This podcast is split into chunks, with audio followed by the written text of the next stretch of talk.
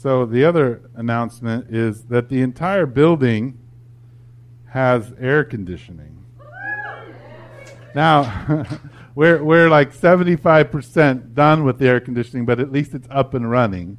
And that means that it's um, relatively cool all the way through the building. So that's a really cool thing. The funny story about all of that was on Wednesday when it's pouring, I'm at Bookman's and I get a call saying, We just got the air conditioning up, but somehow we've locked ourselves out and it's raining and we can't get back in the building. So I had to go and let the air conditioning people back into the building. Um, but Wednesday, Wednesday's rain was crazy. Or was it Thursday? I don't remember. Awesome. Well, maybe you're like me, um, other than standing up in front of people, and and that you end up in a room like this or any other room, and you think, I'm not like all of these people. Um, and, and in some ways, you just feel, I don't know if you've ever had that feeling, but I have it often where it's like, I'm with a whole bunch of people, but I'm alone. Like, I'm alone. There's something, like, the, there's just something that I don't feel connected to whatever the vibe is that these people have or that other people have. But we could take that even one step further in that like it's not just that I feel alone.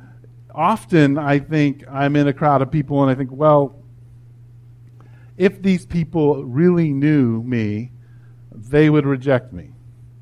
Or at least it's going to be really vulnerable. Let me give you an example. I'm a pastor, and so by my employment, I have to hang out with a whole bunch of other pastors sometimes.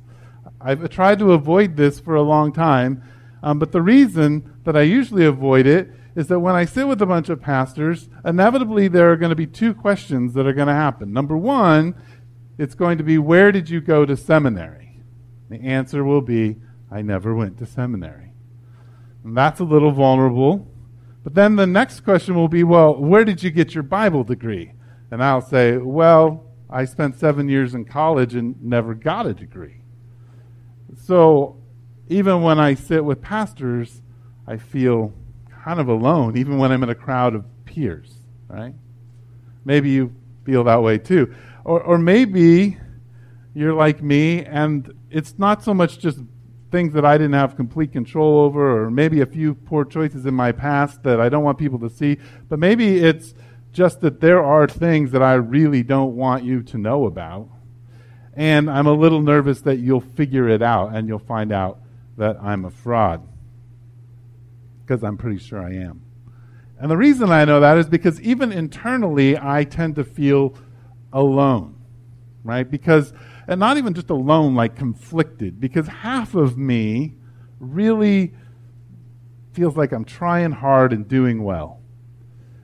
And the other half of me is pretty sure that I'm screwed up and I could tell you how, and I just can't get control of my impulses inside of me. Like I just can't control them. I want to control them. And so having all of that angst and sitting with a bunch of people makes me feel alone. But also, I think as a follower of Jesus, I tend to find myself in our larger culture with a very different value system, talking about life and the world and politics and all those kinds of things with people who aren't followers of Jesus and don't share the same kind of value systems. And so, even though I'd like to be friends and connect, there is something between us where I feel alone. But even more, when I begin to think about all that and I go down the slide of all that, now I'm getting depressed um, of all this loneliness. The reality is, is that a lot of times when I start going there, I begin to think, you know what? I've just messed up enough that it's too embarrassing to be around people or it's too terrifying. And maybe God has actually just abandoned me or left me to my own devices, especially when consequences begin to pile up for my choices. Right? I begin to think maybe God has abandoned me. Well, we're wrapping up a series on Zephaniah, and we've called it Zeph and Destruction. And all through this book, what we've experienced is God saying things aren't good to the people of Israel. So Zephaniah is this prophet who talked to the, the nation of Israel, in particular the southern kingdom, in 640 BC. And all that Zephaniah had to say to the people were bad, bad, bad. Bad is going to happen. Bad, bad, bad is going to happen. Bad on the small scale, bad on the big scale. Bad is happening. Right? And so we jump into chapter 3, which is the last chapter, and we kind of just pick up where we left off on all of this badness. Zephaniah says, Woe to the city of oppressors, rebellious and defiled. She obeys no one, she accepts no correction, she does not trust in the Lord, she does not draw near to her God. Her officials within her are roaring lions, her rulers are evening wolves who leave nothing for the morning. Her prophets are unprincipled, they are treacherous people. Her priests profane the sanctuary and do violence to the law. This description that God is giving through Zephaniah is a description of where Israel, and particularly Judah and the city of Jerusalem, is. That the state of the people. When I read it, it sounds like a very rebellious teenager. Right? I mean, it's, it's, she doesn't obey. She accepts no correction. She doesn't trust her parents and she doesn't draw near. She has no relationship with her parents, right? Not only that, is that she's somewhat destructive, like a lion, like she's selfish, she's just devouring of things. But more than anything, when I read these things, I'm kind of struck by the fact that in some ways, or in a lot of ways, it's me. It's you. That there is at my core a person who does not like to be corrected. I do not like it. I'm not saying that for effect. I don't like to be corrected. I do not like to be wrong. To my, my poor mother's, like she had to raise me as a teenager who never liked to be wrong, which I think is probably inherent in most teenagers, but I was mouthy about it. So I always wanted to prove that I was right, and I did not like being corrected, and I always worked on an argument as to why my mother or anyone else was wrong. Which, when you correct me or point out things, I guarantee you in my head there's a conversation about how you're wrong, even if I'm smiling and looking at you and saying, I'm going to take your rebuke.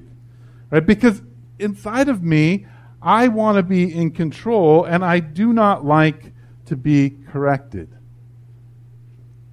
When I look at these things, I think, man, this, this is me. This is probably you at some level. Now, here's the thing is, is God is distressed. And he's like, nope, you aren't listening. You aren't taking correction. And then he talks about the kings and the priests and the prophets, the pillars of culture. And he says, not even these people are willing to be principled and take care of the people and direct them in a direction. Now,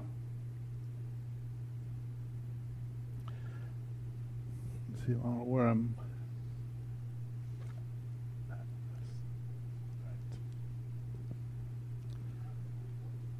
Oh, there's a battle going on. All right.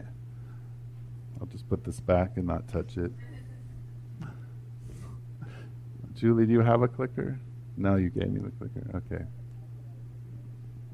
Will you click for me when I'm not now? Okay, good. Anyway, sorry for that pause there. But I think one of the things that I can find myself kind of in when I begin to read this and when I begin to really examine my life, or when I just find myself in a depressed state, or when I find that the consequences of life have finally caught up with me, is that I end up with a statement that God has abandoned me. That God has abandoned me. And, and I sit with a lot of people as a pastor, and I hear that, if not directly, indirectly, that is that God has abandoned me. Like, why is this this way? Or, man, I have just messed it up that God doesn't want to be with me at all.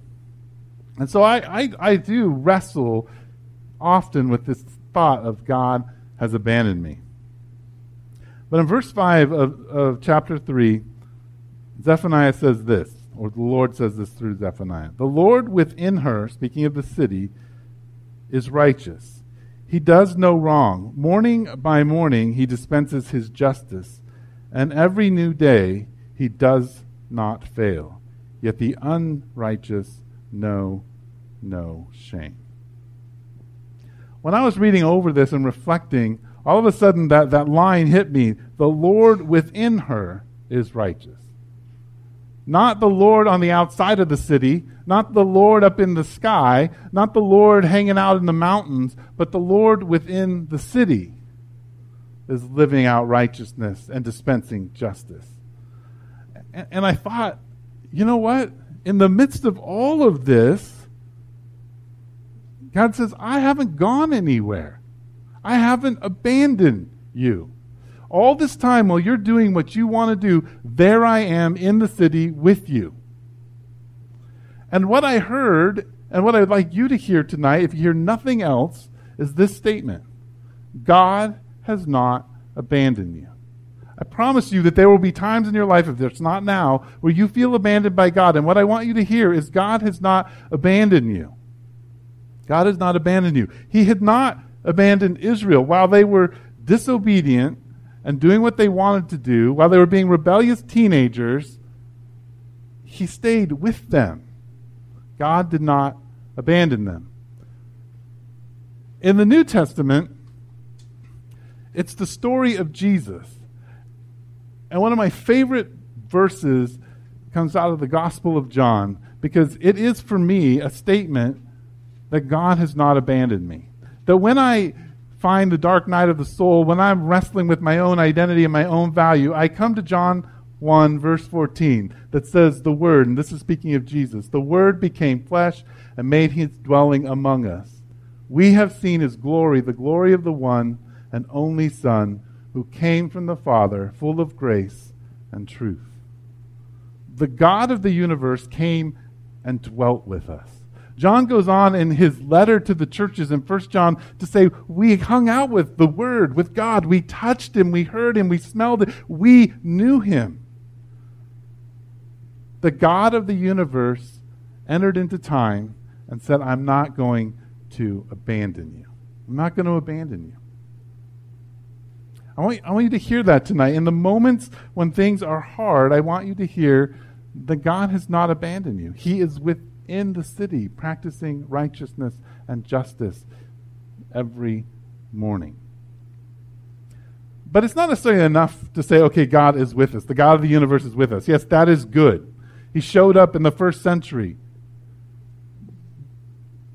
But in, in Zephaniah chapter 3, verses 6 and 7, God offers something that I think is really interesting. It's that God actually deeply cares about you that there's some kind of longing and thought process about, process about you that, that maybe you don't think about like God thinking about you this way. Listen to what he says in verse 6 and 7. I have destroyed nations. Their strongholds are demolished. I have left their streets deserted with no one passing through.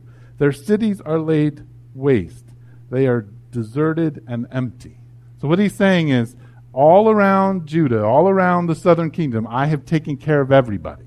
I've wiped them all out because they've been disobedient. And when he talks about their strongholds, in the ancient times, your city is the place that you hide, the place that you're safe, the place that you're secure. And he's saying, I've taken care of all that. I've shown that there are consequences for walking away from me. And yet he says in verse 7, O Jerusalem, I thought, I thought, I thought. God reflected and thought that he had done enough. Surely you will fear me and accept correction. Then her place of refuge would not be destroyed, nor all my punishment come upon her. but they were still eager to act corruptly in all that they did. I love this because what God is saying is, I don't get it. Like the God of the universe is saying, I don't understand. I've done everything to pursue you. I've been here. I've been waiting. I thought you would do this. And guess what? If you had changed, I wouldn't do all these consequences.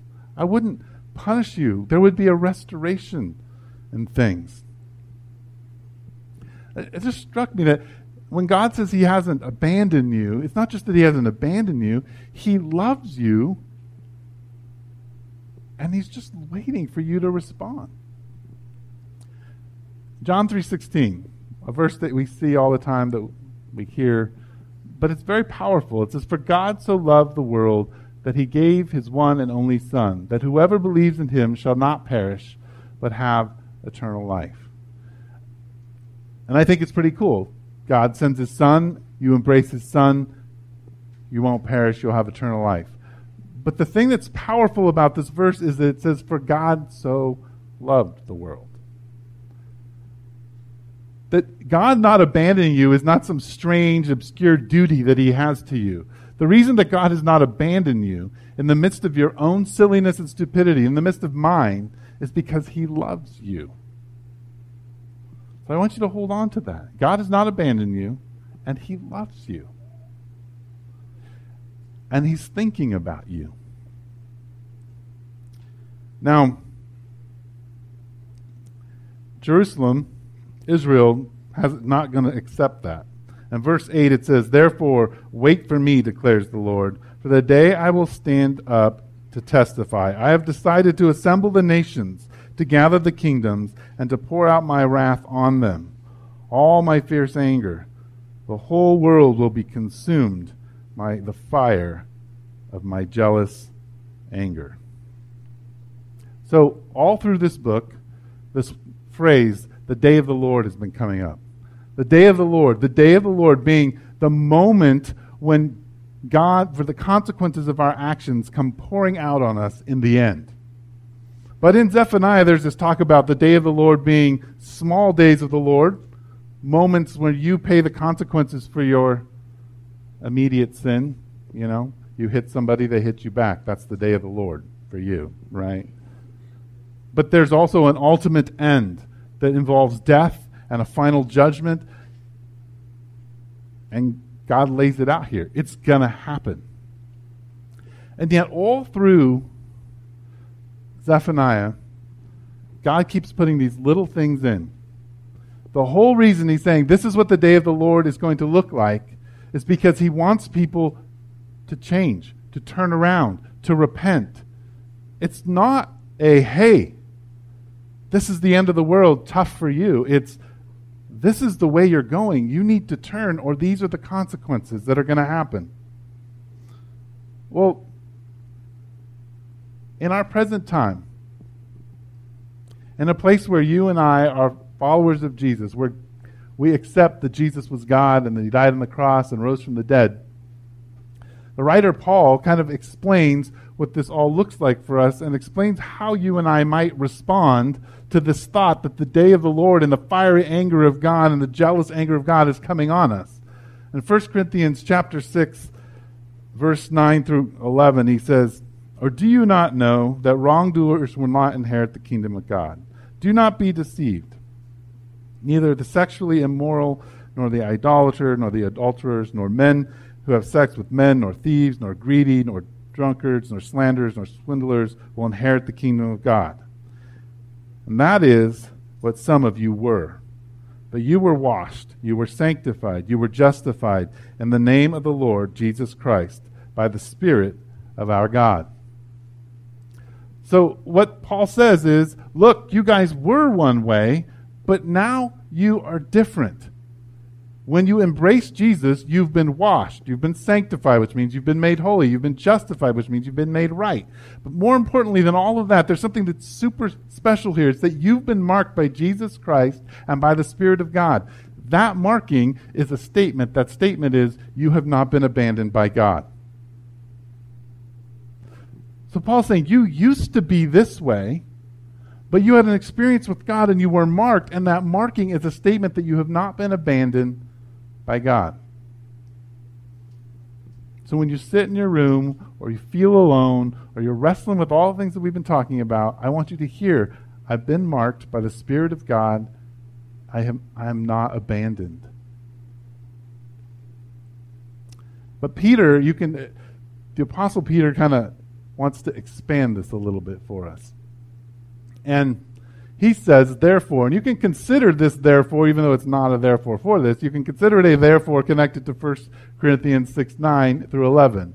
Therefore, based on that, rid yourselves of all malice and all deceit, hypocrisy, envy, and slander, and every of every kind. Like newborn babies, crave pure spiritual milk, so that by it you may grow up in your salvation, now that you have tasted that the Lord is good. The thing that you have tasted when you've tasted that the Lord is good is that you have not been abandoned by God. That God has not abandoned you. And the thing that Peter says is that you need to go through this process of ridding yourself of these things. But you know what, how you rid things? It's not to say, okay, I'm going to work really hard to get rid of this. I'm going to get, I'm going to work on my malice. The thing that you need to do is that you need to crave spiritual milk. You need to crave spiritual milk right? I don't know if you know what how a baby is. For those of you who have little babies, you know this. For those of you who can remember your little babies, for those of you who've been around little babies, there's a little baby over there.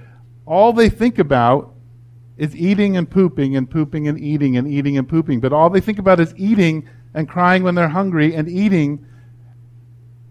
And so there's this, this just impulse in them. Now, we're not little babies, and we can all kind of reason.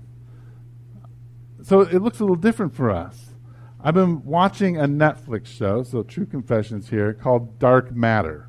Not the greatest sci-fi show ever, but the the idea of the flick is that this crew is out in space and they all, they all wake up and they can't remember anything. They don't know who they are, but they can run a ship.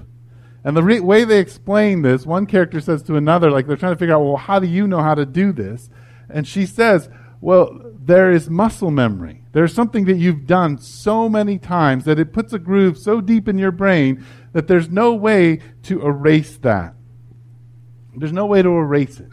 It becomes, it's, it's just reflexive, right? It's just reflexive. You and I, if we're going to crave spiritual milk, have to develop disciplines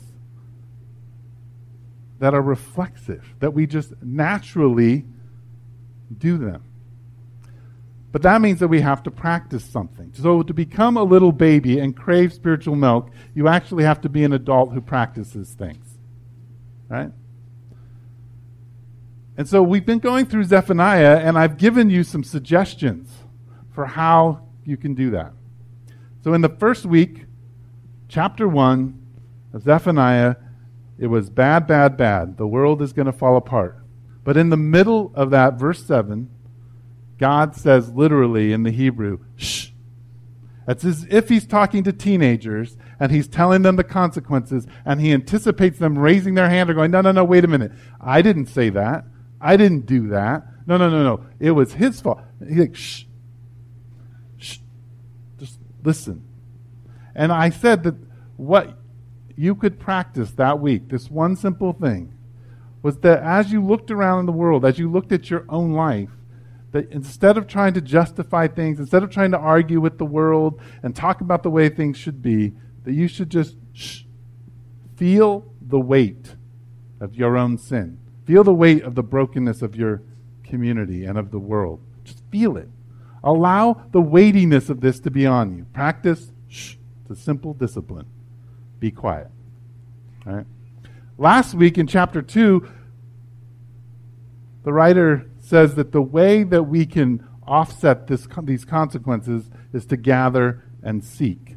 That if we seek righteousness and we seek humility together and seek the Lord, we'll find refuge and restoration. Right? But we have to gather and seek. Right? That's the objective. And so what I suggested to you is one simple thing. when you get together around the dinner table or anywhere else, just once. You didn't have to do it a whole bunch of times, just practice one time. Just one time. All you need to do was open up your Bible and read it with a group of people. Just read it and allow the words that you read to be discussed and to impact. Didn't say do it every night. I just said try it once. If you haven't done that, I'd say try that. But tonight, in the midst of this idea of God has not abandoned you, I want to invite you just once this week to reach out and grab hold of God. In Acts 17, Paul says that God has just been sitting there waiting, just at an arm's length away from man. Just all you need to do is reach out. So I'm going to invite you to sit down with one person or sit down with a couple people this week, one time, and pray for a half hour. I want you to pray for this community. I want you to pray for one another. I want you to pour out whatever you need to confess. I'm just asking you one time this week to pray. Because these three ideas of be quiet, gather with your people and seek righteousness and humility, and understand that God has not abandoned you by actually embracing Him in relationship and maybe asking what it is that He's trying to direct you in. I want to close tonight, and then we have some time to talk, but I want to close with one story and then offer you just a few more thoughts. But when, it, when we talk about God has not abandoned you, it kind of reminded me of this story that I have with my dad. So 20 years ago or so, I was in college ministry, and there was a young woman who had completely lost it mentally. So she had just had a nervous breakdown. And she was huddled in somebody else's house. She wouldn't eat, and she would not leave the house. And so Sue and I went over, you know, fresh faced, you know, 23 and 4 year olds, however old we were, very young. We're going to go help this girl get out of here and get to Palo Verde Hospital. We got it. So we go in there and we talk, and she's not going anywhere. And the person whose, whose house it is is kind of getting frustrated and it's getting tense. And so I'm like, I'm going to call my dad. So I call my dad. My dad has lots of experience with this stuff. So he comes and he, goes upstairs and he walks into the apartment and he looks at the young woman and he says, You want to go out for a smoothie? She's like, Yeah. He's like, Let's go. And off for the smoothie she went, and then off to Palo Verde she went. It was as if the Jedi, I mean, I remember like the room just got calm, and he said, Do you want to go out for a smoothie? I want to go out for a smoothie. But the peace that I felt, the the opportunity that I had as a kind of a newbie in ministry to be able to call my dad and have him come rushing in on you know his horse and rescue me was the sense of my dad hasn't abandoned me, and the feeling that that gave me was this feeling of peace and confidence and courage, right? And it's a beautiful picture for me of what God does in our life. So you're sitting in those moments where you're in a big group of people and you man, I feel alone. Or you're in a place where you're just kind of pouring condemnation on yourself. I want you to remember God has not abandoned you. He loves you. And that even in the midst of your stupidity, He's right there. And He will rescue you. All you need to do is reach out. And I just want you to imagine what kind of world we would live in if all of us passionately were people who were like, God will not abandon us. That how infectious that would be and how that would change the way that you and I would behave. And not just how it would change this community, but how it would change the places you work and the neighborhoods that you're in if, if you were confident that God has not abandoned you. I guarantee it would change you. It would change me.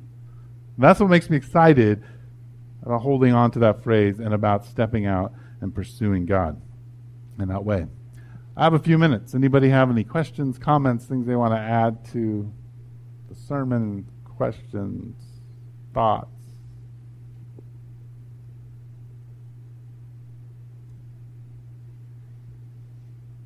Do, do, do.